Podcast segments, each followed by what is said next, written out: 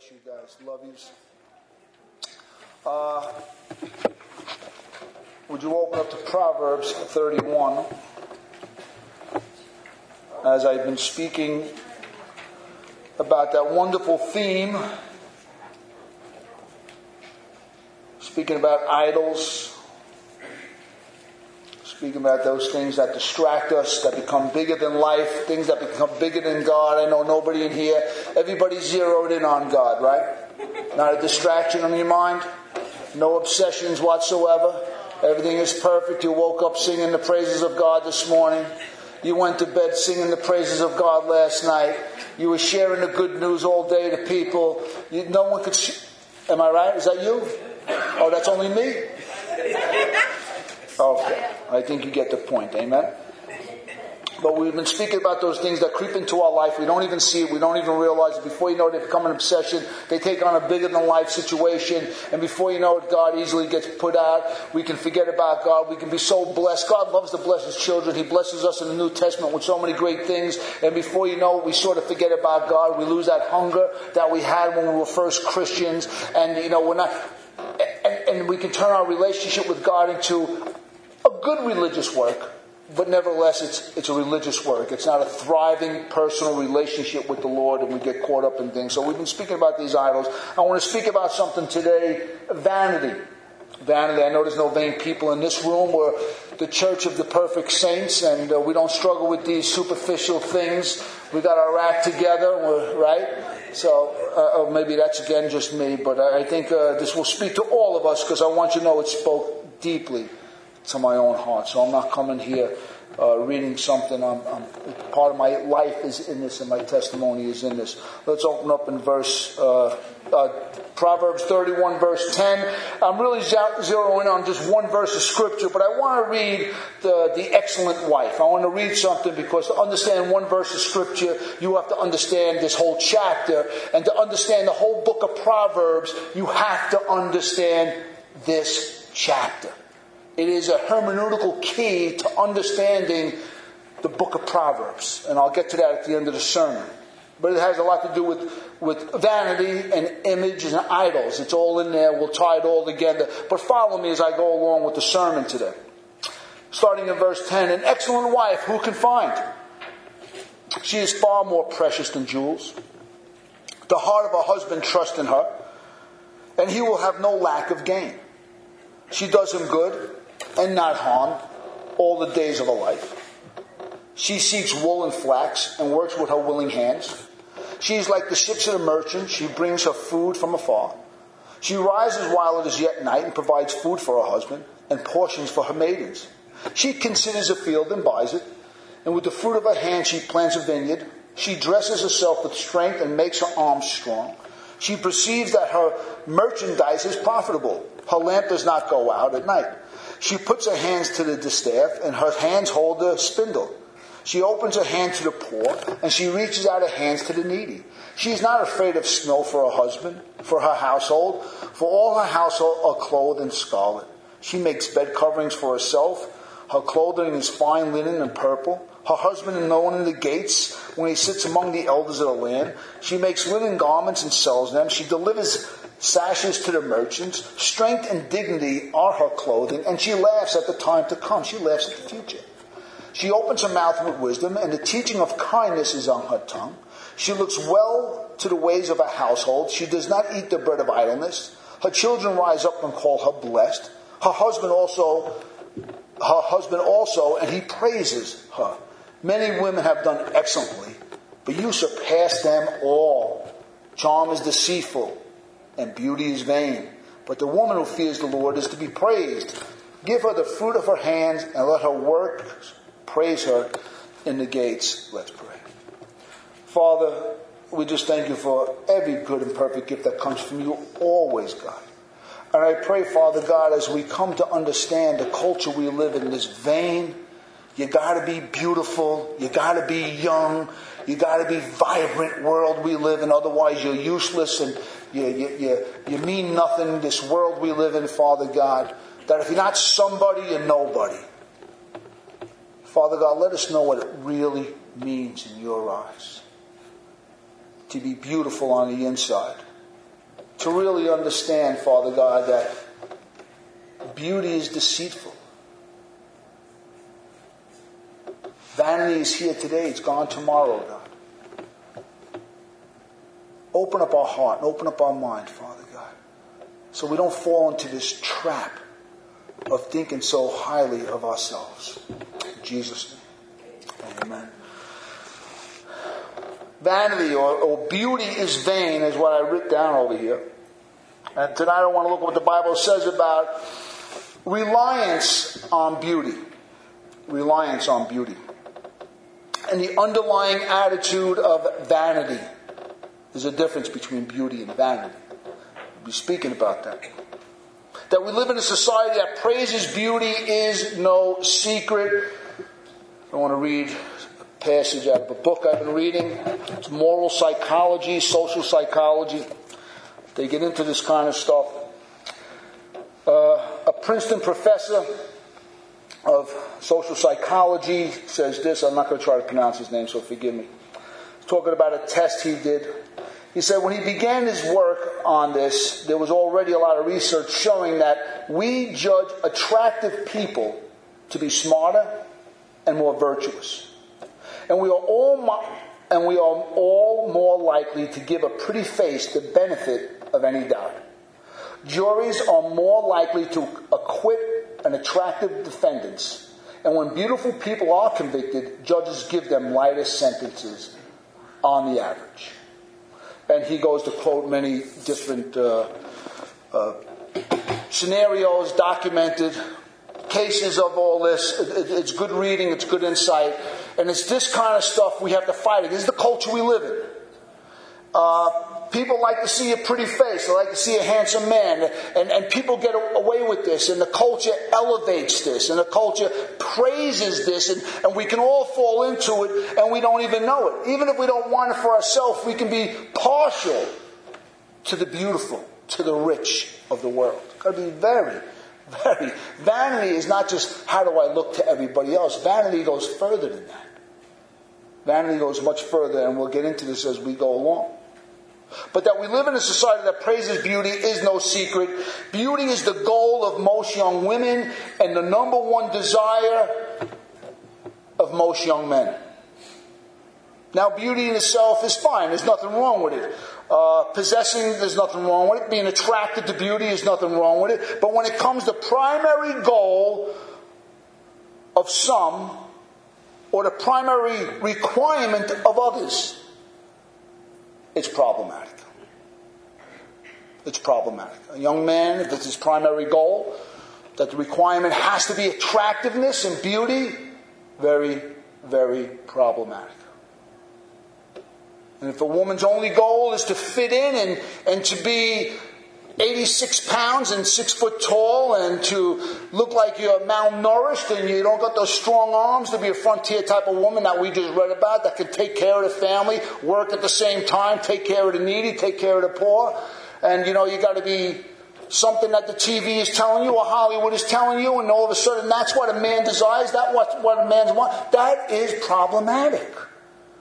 Many deep psychological issues happen because of what a young girl might think a man wants.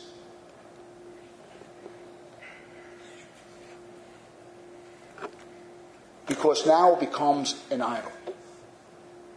And just to let you know, vanity is, the word here we use is used in Scripture for lie, falsehood, image, and idol in the Old Testament.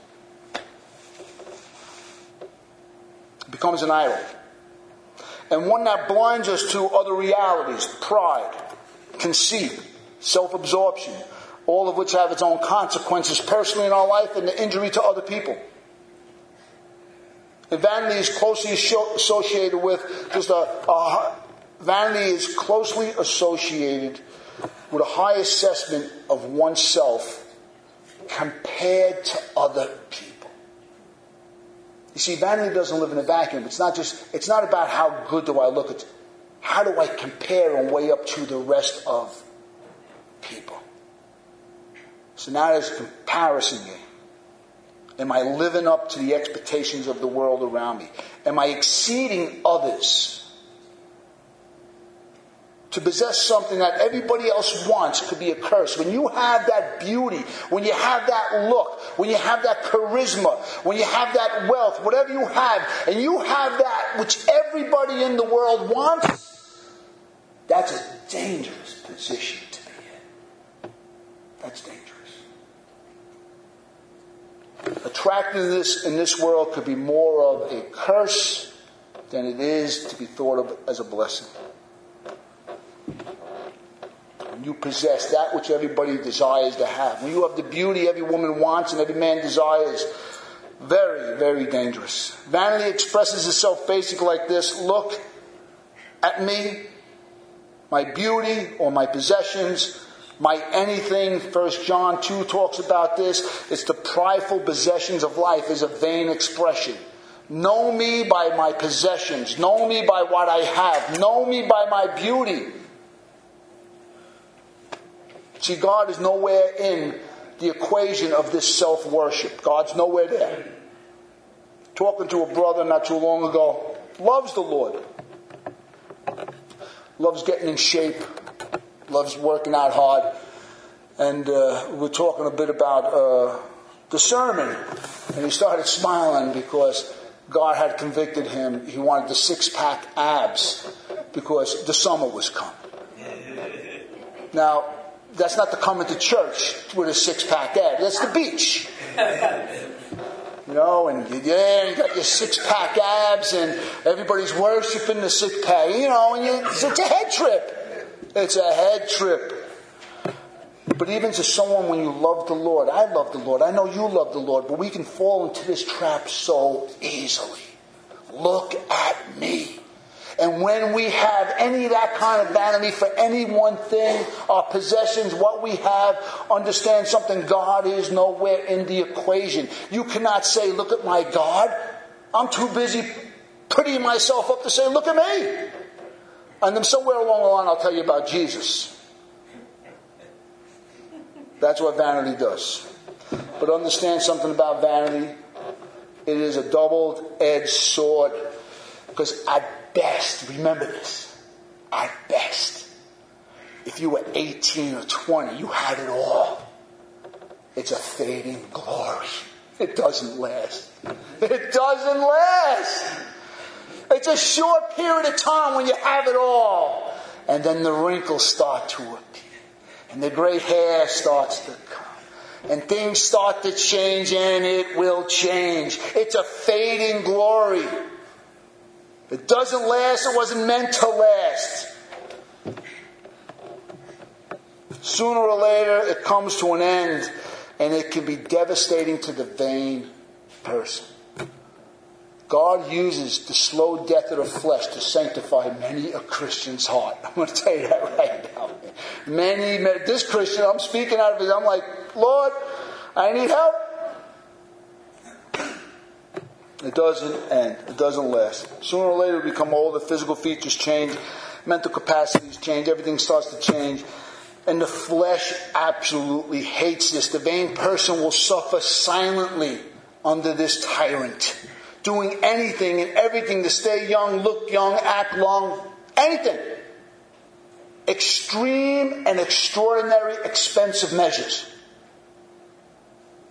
And this is a society we live in that worships beauty, worships youth, has all sorts of remedies for medication, surgeries, got all your magazines, cosmetic magazines. It's all there. It's all there to consume you, to remind you you're growing old and you don't want to. Beautiful thing, right? Let me be sensitive here, though, right? We all can suffer from it, at least to some degree. All of us in here are probably suffering from it, including myself, to some degree. And it's very nuanced. And here's the thing. What I'm speaking about today, it's, it's not something that flares itself up.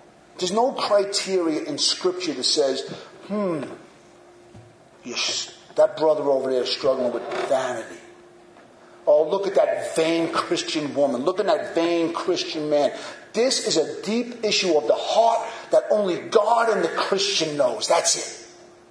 That is it. This kind of stuff is off limits to the prying eyes of other Christians who say, oh, look at that person struggling with vanity. Because we just don't know the depth of this. There's a lot going on. For some, cosmetic surgery is, is fine. Doesn't bother them. If they have it, they have it. They don't, they don't. It's, they're not going to lose sleep over it. It doesn't turn them into something else. It's fine to them. But the other people, that'll put them through all sorts of head games, trying to stay young. Do the guys look at me? Do the women look at me? And, they, and it opens up a door of, you know, things you struggle with, with insecurities when you were a child. There's one thing to struggle with insecurities when you're sixteen, seventeen, eighteen. But you're struggling with insecurities at fifty. Enough is enough. So we got to be careful what kind of doors we open up over here. To some people, it's not a big deal. But to other people, it could really get into their mind and infiltrate their mind. For others, it's a monster that is never, ever, ever satisfied. Ever. The most important thing to remember, how much time do we spend on it? How much energy do we spend on it? How much money is it costing us? At what cost am I going to try to stay young and attractive? How much time will I spend in the gym? How much time will I spend thinking about it? How much money will I spend on it? How concerned am I about how people perceive me? Am I more concerned about my outer appearance than my inner person? There's a rule of thumb, this nuanced vanity between us and God is what First Peter talks about in First Peter three uh, three four. I'm sorry, uh, Jackie, I might have told you three three, but it's it's it's it's verse four. But let your adorning be of the hidden person of the heart, with the imperishable beauty of a gentle and quiet spirit, which in God's sight is very precious. This imperishable beauty of a gentle and quiet spirit. I ask you today: is the mirror your friend? Or is it your enemy? Be careful how you answer it. Be careful. If you're trying to please the mirror, it'll kill you. Question. As a Christian, am I growing old graciously and accepting the seasons of my life as part of God's grace and plan for my life? I'm going to ask it again. Am I growing old graciously, accepting the seasons of my life of my life as part of God's grace to me, as part of His plan to me? Let me give you an example. At fifty-six, my wife fifty-seven, and of course we've been hearing these words for at least five years, a little longer. I'm getting, I'm getting old. I'm, like I, like I'm entitled to live forever. I got this entitlement. Don't you know I'm Brian Martin, one forty-five sector. I'm supposed to live and be young forever. And so we go through this, I'm getting old. We're going through this reality that decrepitude is setting in. Everything's hurting and we're forgetting things. And we're looking at each other and something falls on the floor and we look at each other. Who's going to bend down to pick it up? And when it's like, how are you feeling today? Well, I feel a little better than you do, so it's your turn to pick it up because I don't want to pick it up. I'm getting old. We're getting old. We're getting old. We're getting old. If I could sing, I would sing it, but I can't. As I get old, I still can't sing. But we were away in Florida last couple weeks ago, and God speaks to you when you're relaxed. And, and I mean, God really spoke to my heart because it set me free and it set my wife free. And I realized something. We're not getting old. God is allowing us to grow old. He's allowing us to grow old. As though I'm getting old, like I could stop it if I wanted to. Or I, I got myself to be fifty-five years old and I'm, and I'm getting old. And I have to realize, no, God's allowing me to grow old. And not just that, I am seeing redemptive, redemptive history. I'm seeing redemption. I'm seeing a cross in a way I could never see at thirty years old. He's allowing me to have a wisdom at fifty-five I could never have at forty years old. I'm seeing the cross. I'm seeing the, the wonderful plan of God's redemption in new and fascinating ways. I can love people like I could never love before. I can care for people today like I could not care for them when I was thirty-five. I have a deeper com- uh, compass- capacity for compassion and empathy and sympathy more than I ever could have had as a younger man because I was too busy on myself. I can hear people talk differently. I can see life differently. I can pastor better because God is allowing me the grace to grow old. The older Christian is someone who can say, I really have seen life from both sides. Nah. No. Hollywood has caught this and documented it perfectly in the movie Sunset Boulevard. The movie of uh, Norma Swanson, that fading actress from the silent film stars in nineteen fifty, uh, with William Holden. I think it was uh, Gloria Swanson, right? Yes. Yeah, Gloria Swanson. And there she is. She's fading away. Everybody's forgot her. Her glory is fading. She was at the top, the, the top, the pinnacle of her career in the, in the roaring twenties when it was silent films. And, and all of a sudden they're forgetting about her. Who is she? No one knows her anymore, but she still remembers her beauty. She still remembers her fame. And she goes through this whole thing. She's living in this old, decrepit mansion. It's falling apart. And, you know, it's well documented. And she, she's living a delusional life.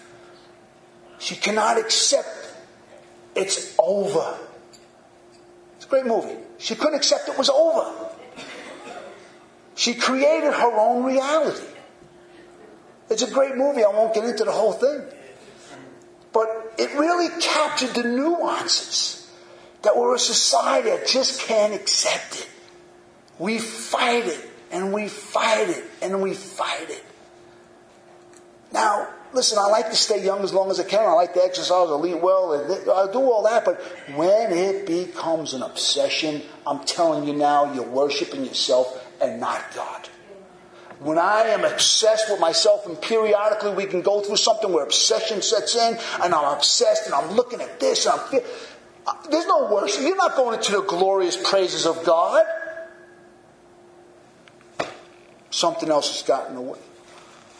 And I know what you're saying, oh, Brian, that's far from me. I'm done. That's never going to happen to me. But many of us do it, and we don't even know it. We become obsessed with things that... Obsession is never part of God's plan for our life. I can tell you right now, if any of us are obsessed with anything other than God, it's not part of God's plan. No other obsession but Jesus Christ. I know that's easier said than done, but that's part of sanctification. That's why it's painful when you hear a message that touches your heart. It's painful when the Word of God is, is, is pressed down on issues of our personal life. It's painful because God is removing the obsessions, because in the heart we are all pagan worshipers and we don't even know it. It runs deep within our veins. And it's painful. Sanctification's painful.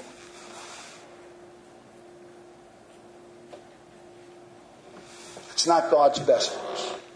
These obsessions with physicalities and our appearance and growing older cause deep insecurities on one hand or greater egos on the other, and it's a lose-lose situation. We've got to be so, so careful. There is a way, I want to tell you, brothers and sisters, there's a way to grow old graciously with Christ, with dignity, with a sacredness to it. With a waking up and saying, praise God, He's given me the privilege of growing old with Him and His Word and understanding what life is about and not being young and not being immature, not being reckless, not being self-consumed and self-absorbed anymore. He's allowing me this freedom of growing old. Let's go to the text. Just got one go. The text what we read, this verse of Scripture, that beauty is vanity and it's only fading, falls into a larger context And it's all about a man, what a man should really desire in a woman. And that beauty can have its place, but even then it's limited. Beauty in, is limited in our in our relationships because at its best it doesn't last. It's it's a fading, it's transient. It's transient. You fall in love with a, a beautiful woman, beautiful woman falls in love with a handsome man. Uh, guess what happens? Beautiful woman turns into older woman. Beautiful young man turns into older chubby man. And it happens. Things happen. And you turn around and say, how did I get here? You can't, you can't get away from it. So beauty has its place. The, the, the Proverb's not saying beauty doesn't have its place, but it has to have a very limited space in our criteria. What's more important is, do they fear the Lord? Because that's an intangible. That's eternal. Because there's more to a person than what they look like. Vanity, beauty can be very deceitful, as a proverb is saying. It actually means lying. It means falsehood. It means image. It means idol. All that glitters is not gold. Behind that beauty could be a Doctor Jekyll and a Mister Hyde. We can lie to ourselves. And we can build our lives around this, this, this, other people's praises and not the praises of God. And the mother is telling the son, the king, be careful. Choosing a woman, be careful that you don't go for all the glitter is gold, the beauty. It can be deceitful. It's fading. I'll tell you what to look for. Look for a woman with character. And when you trace that character to its common denominator, you'll find behind it the fear of the Lord. Be attracted to that. Be attractive to that. Don't be delusional. We live in a culture, this is what three thousand years removed from this proverb, and nothing has changed. Nothing has changed. As I read from uh, a, a psychologist over here, people are bent on giving a free pass to those who are pretty. They get away with things. We have to remember what the scriptures say. All flesh is like grass, and all its glory is like the flowers of the grass. The grass withers and the flowers fade. But it's the word of God which endures forever. Do you know the Bible is so unflattering to human nature? It's unflattering. You can't say, oh, God. No, God doesn't like anything like that. He's not into the prettiness. Even the prophet Samuel fell prey to this. Prophet Samuel, yes, Jehovah. Go to the house of Jesse and anoint for me a king. Yes, Jehovah. Oh, surely this must be the king. Look how tall and handsome he is. Nope, not the first son, not the second son, not the third son. No more sons, except for the son that's in the field. A Rudy-looking kind of young man. David. And what did God tell Samuel? Do you remember the text? God doesn't appear on the outer man, but what's on the inside. We are an outer man-driven society with no room for genuine character that fears the Lord. Even some of our, our relationships can be built up. As we mature, we understand that a lot of our relationships were built up on superficial things and not on genuine character. But what really counts in our life, what counts in our friendships, what counts for our, sp- our spouses is someone that fears the Lord. This is the intangible. This intangible is imperishable. It never leaves. And it should be the first thing we look for in others, and it's the first thing we should look for in ourselves, is the fear of the Lord. It's the only thing that would generally, it's the only antidote for the world's love of beauty and self.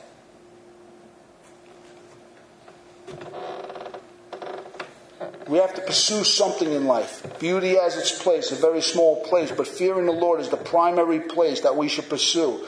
A, I want to please the Lord in all things and at all times should be the attitude of our hearts. And when Brian Martin is not operating, I want to please the Lord at all times. I want to please the Lord in all seasons of my life. As I grow older, then something's going to fill that void, and it will be me. He said, accepting God's plan for my life. Let me explain this text, okay?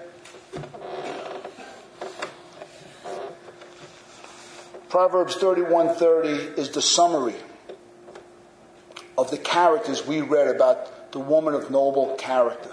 He basically sums up the whole thing and says, don't follow the beauty.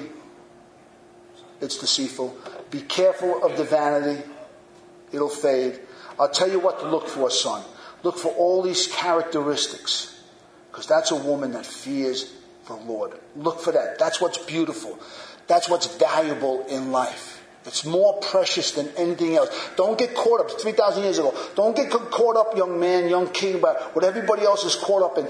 Do not be deceived by that. Beauty has its place, but character is what the Lord desires. This is the kind of wisdom you should look for in a wife, young man.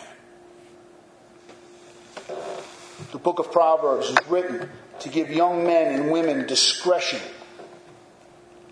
insight, prudence, knowledge in life.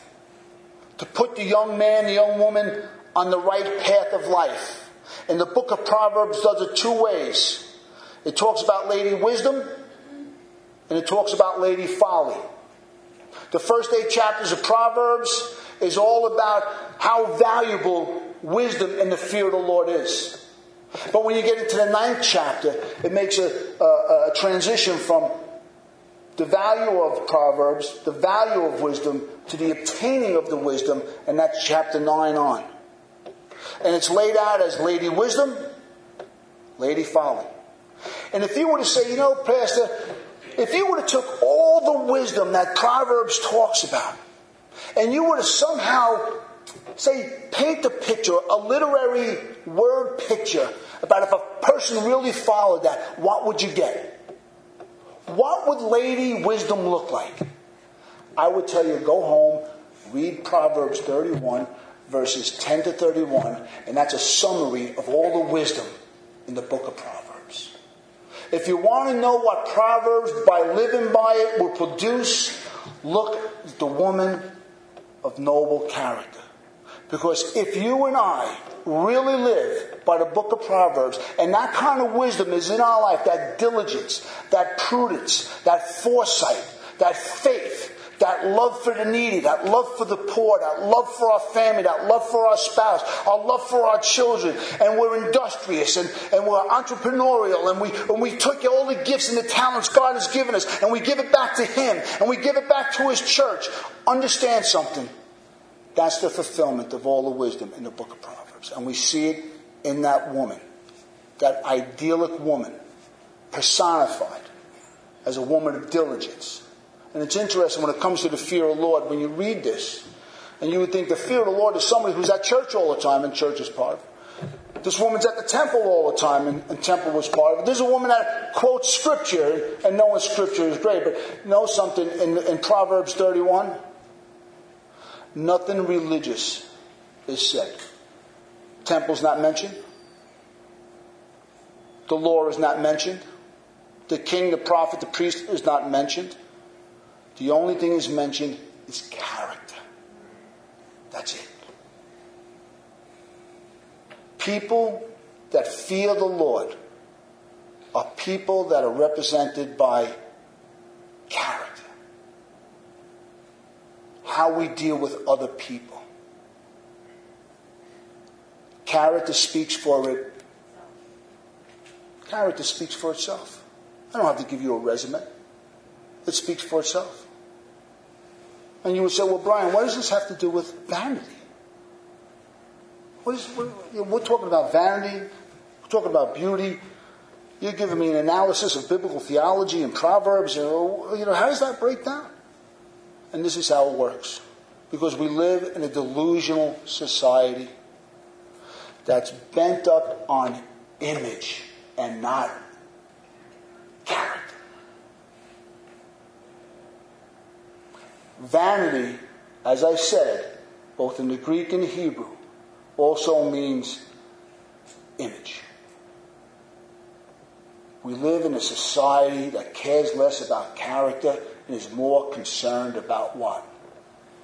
Image. Just like I read, and there's more studies in this psychology book on how that works out. That people are willing to lie so they look good. It's another study. People are willing to lie so they look good. Image, right? Than to be good. Character. I think about what's going on in America today. And you look at T V and you see the big photo ops. Everybody's happy. And it's all image driven. It is nothing to do with one's character. As a matter of fact, we live in a society today where we'll vote leaders into government, elected officials that look good, that sound good, that promise good. And what they are in their person, what they are at home, what they've done in their past, their record is meaningless. As long as you can tell me it's all good and it looks good. We live in an image-driven society. We have really degraded into a people that character is meaningless. Surround myself with youth. Surround myself with beauty. Surround myself with false hopes. Lie to me. Do anything to me. But please just make it quarantine me from reality. And that's what vanity is. It's a big lie. That's another word for vanity. Falsehood. And that's what vanity is when we chase it. I ask, do we spend more time on the outer person or the person of character on the inside? What's more valuable to us today, honestly? Every Christian, by nature, by definition, are people that want to live and worship and please God. God has put in you and in me. I'm not asking you to fear the Lord. That's not my job. The Holy Spirit has put that in you already. It is by grace you taught my heart to fear. Oh, amazing grace. That is what drives us. Not image. Not how good can I look. What are people saying about me? What's their assessment about me? Am I trying to stay younger? At what cost am I going to get caught up in obsessions that take me further and further away from God? Make me unproductive in the kingdom of God? Where's the character? And do you know that this, this thought has, this mindset has drifted into the church? That a church, many churches, when I went to a rocking church, you ever hear that expression? Yeah. Rocking. thirty people singing, they're all under the age of twenty-five. There's not a pimple up there. They're beautiful people. They're all dressed to the nines. They got it all. The sound is good. Everything is good. The whole thing is, I'm not saying it's, it's not good churches like that, please understand, but we'll promote youth. You have to save the youth. Get the youth. There are churches where if you're, if you're over thirty, you feel out of place. It's the hip church. Got to be there. Get the skinny jeans on. Fit right in. You know, color your hair. Don't look old. Don't look, it's like Soylent Green, the movie. Don't look over thirty. You're over thirty, you get killed automatically. Don't turn thirty. You have to run for your life. But see, to understand something, that's that's a great, great mistake. We should not highlight youth and beauty as something to be praised. That only God uses that. We've got to be very, very, very careful of ever falling to that. That high energy, that, that photo op, that looks good, it sounds good, it's rocking. God must be in that place. But I ask you this. Unless the character of the fear of the Lord is drenched in any ministry. I don't care how it looks. How careful we have to be that. I was at a youth conference. Rocking place. It was rocking. Everybody was young. It was so rocking it turned to a mosh pit. You know what a mosh pit is? No. Oh, okay. A mosh pit was from the grunge days, it was from uh, the C B G B days, and people would just jump off the stage and are drunk and on drugs and half naked and bodies rubbing against each other and the rest is, you know what. But I saw this in a Christian congregation of youth.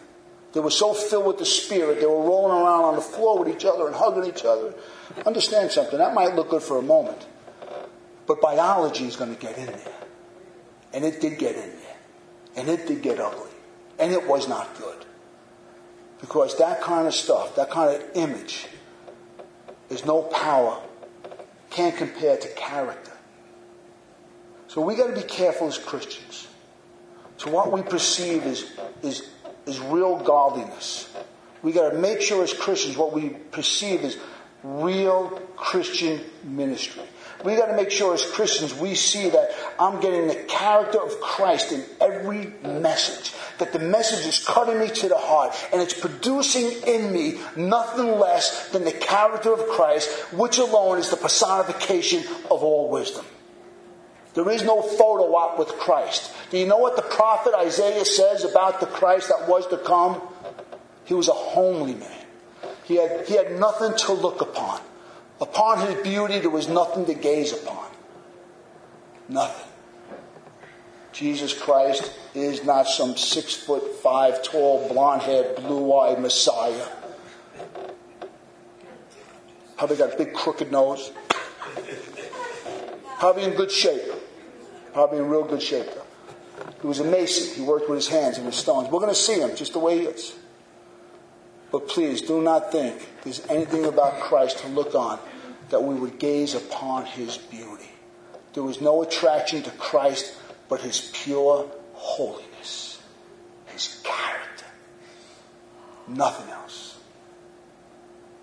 I will go on as far as this, that a woman did not even lust after Christ because he gave no appearance, he gave no scent of that kind of false masculinity.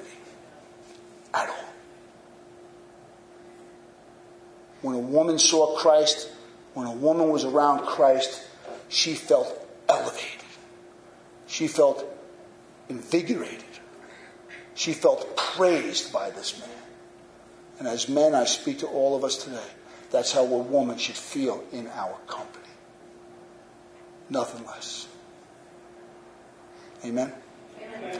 Father, we thank you, Lord. We thank you for your word that's always challenging us on the inside out, God. And though we covered many themes and many different things today, God, I just want to pray before we take communion, Lord God, before the ushers come up for communion, that we really think about this and we really look into this, Father God. And where has vanity and the chasing of beauty and the chasing of youth And, and the glory days, as Bruce Springsteen would say, or those romantic teenage years, as Billy Joel would have said it, Father God, we're, we're chasing something that's over.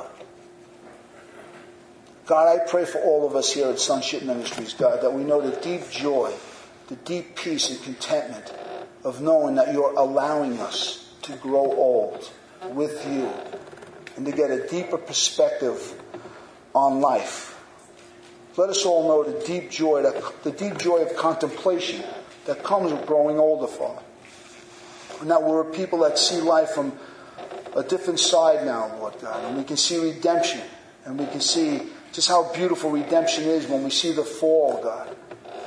So I pray, Father God, for all of us here at Sonship Ministries, Father God, that you remove these traps within us, Father God, of trying to be younger, look more beautiful, Father God. These obsessions, Father God, that are a double-edged sword, Father God, because it's a fading glory, and we could never, ever quench it. In Jesus' name.